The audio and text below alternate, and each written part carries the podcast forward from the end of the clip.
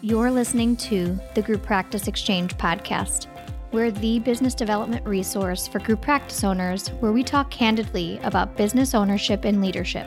From practice building tips to live coaching to real talk episodes with other group practice owners, we're the resource you've been looking for to help you grow your group practice. I'm your host, group practice owner and entrepreneur, Maureen Werbach.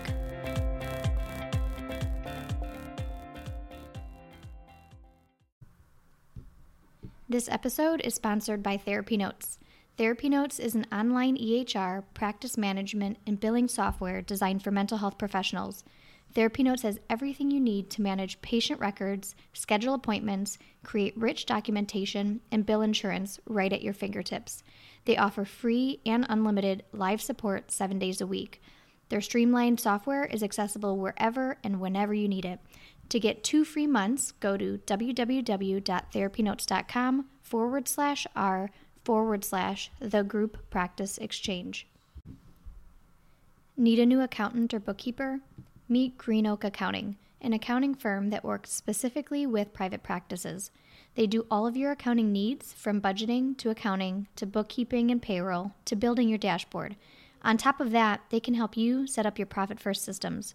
Go to greenoakaccounting.com and mention the Group Practice Exchange for $100 off your first month. Welcome back. Today, I want to talk about three times I struggled as a leader and how I coped with it.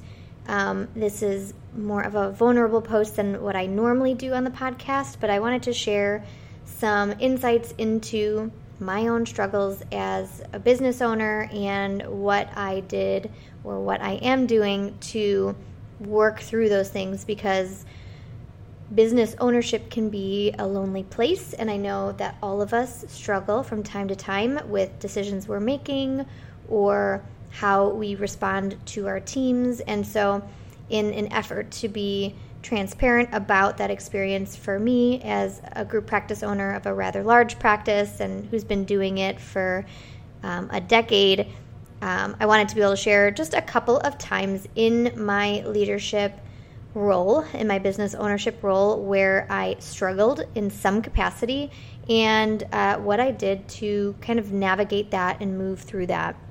So, without further ado, the first thing that I wanted to share that was a struggle was um, it kind of revolves around this people pleasing idea, which I know I've talked about, is something that I work through actively all the time because it's very easy for me to shift back into that people pleasing space. But there have been times where I've made changes in the business because it was something that staff wanted or a particular staff wanted versus it actually being the best move for the business as a whole and um, so essentially making changes to make a particular person or particular people happy, even when it was something that I didn't think should actually be happening, right? So I'm sure many of us have gone through this at least once because it's part of the growing pains of leadership and it's something that I have to consistently and continually think about even now a decade later when i'm making decisions or when people are wanting positions or uh, you know uh, to add a program or to do things in my business is asking myself do i want to say yes because i want to make that person happy but i don't really think it's a good idea? Or am i saying yes because it's a great idea i think it's smart and i think that person can actually do that thing well um, so I don't know. That was my first one. Is I've had a few times where I've either given someone another leadership sort of level role where it came out of a desire to make sure that that person was happy and didn't get mad, and um, I knew that it was a position that wasn't I wasn't going to get my needs met in terms of how that leadership role is going to support me as the business owner and then it was a matter of having to have that discussion with with that person.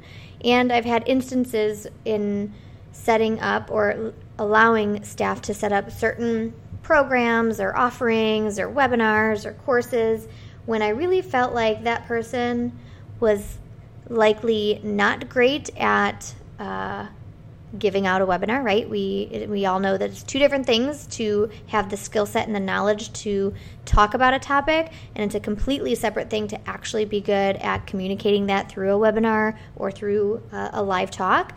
And there have been times where I have said yes, knowing that it probably wasn't going to be good, when I should have just said no or said, I need you to do A, B, and C to be prepared before you can do D, right?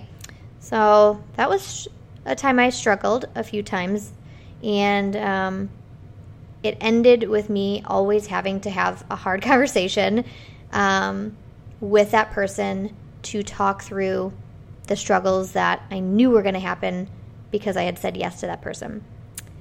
Um, the second instance I remember struggling that I feel like is significant uh, kind of relates to the first point, but not setting boundaries and accountability when it comes to staff doing the work the way that it should be done, right? Like, we all have metrics. Um, we have expectations for staff to see a certain amount of clients or to have a certain retention or to have, um, you know, a certain number of new clients versus existing clients staying or I don't know, uh, client satisfaction surveys, having uh, some certain percentage of positive client satisfaction surveys, right? We all have expectations. This is like this in every business, in any kind of uh, role. There's expectations for how do we know that this person is doing well. And I have had a history of not holding people accountable in a way that is actually helpful, right? There's a difference between having a conversation with someone and saying, hey, your numbers are low. What can I do to help you? Or, hey, you know, I need you to do more of X, Y, or Z.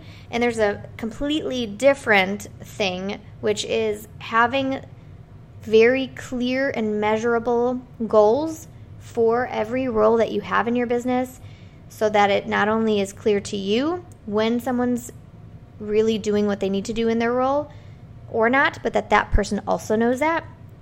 And it, I've always been more in the gray zone with goals with people, and it's taken me many years to get to a place where everything can be turned into a measurable measurable goal with my team, which can feel more businessy than I like with my team, but it's helped me become less resentful when people are not meeting the needs because I know I've been very clear about it and I can go back and point at the area that needs growth and um, and it generally makes it easier to know what the person needs to do to actually meet those needs.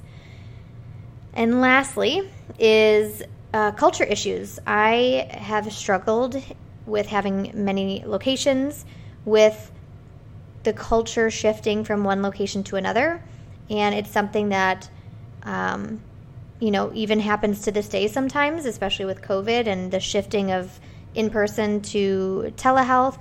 Um, i really struggle when the culture of my business isn't what i want it to be. And obviously um, you know you can have staff who really value a culture of no connection or a culture of like if i need you i'll reach out to you but otherwise leave me alone.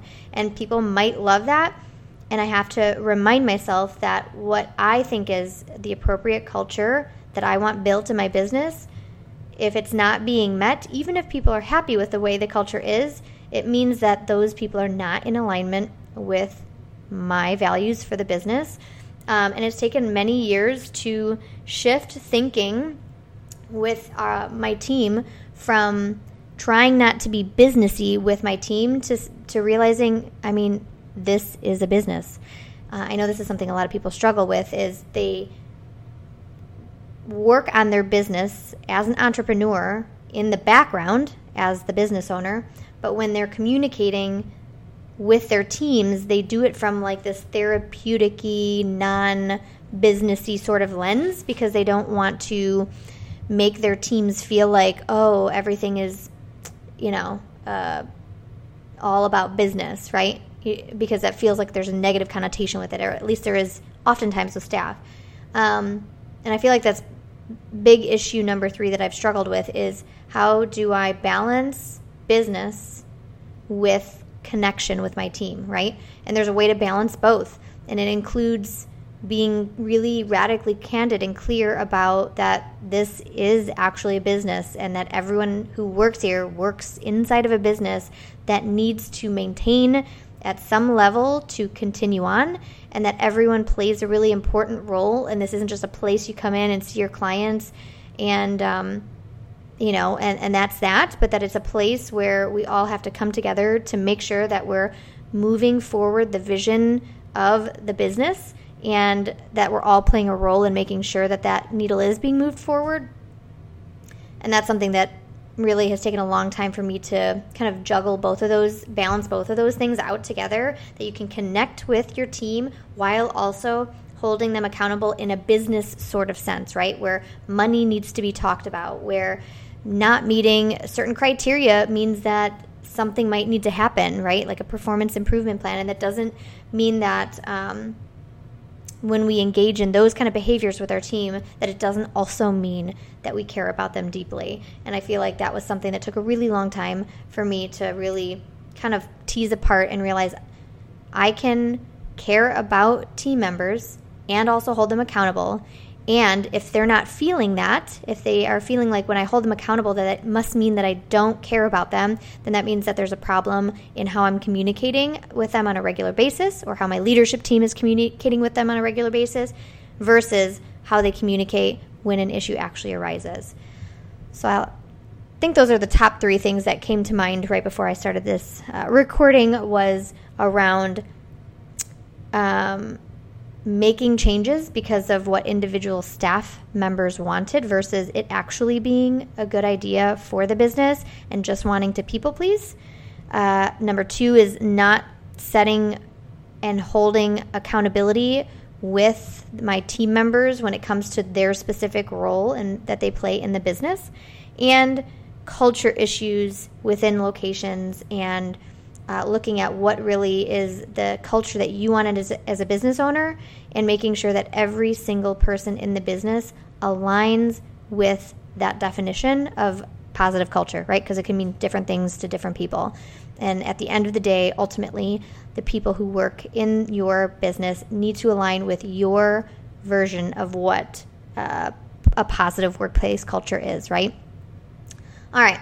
I'd love to know what times you've struggled as a leader were and how you coped. Um, and so email hello at thegrouppracticeexchange.com and in the subject area, write through times I've struggled as a leader so that we know that it's in response to this podcast episode. And uh, inside the body of the email, give us up to three times that you struggled as a leader specifically and what that looked like and how you coped with it. Um, I might in the future put something fun together on all of this because I feel like when we come together and see the common humanity of leading a business and the struggles that come with that, it can be really uh, helpful and transformative in not feeling alone in it. All right, y'all, have a good one. Thanks for listening to the Group Practice Exchange podcast. Like what you heard? Give us five stars on whatever platform you're listening from. Need extra support? Join the Exchange, a membership community just for group practice owners with monthly office hours, live webinars, and a library of trainings ready for you to dive into. Visit www.members.thegrouppracticeexchange.com forward slash exchange. See you next week.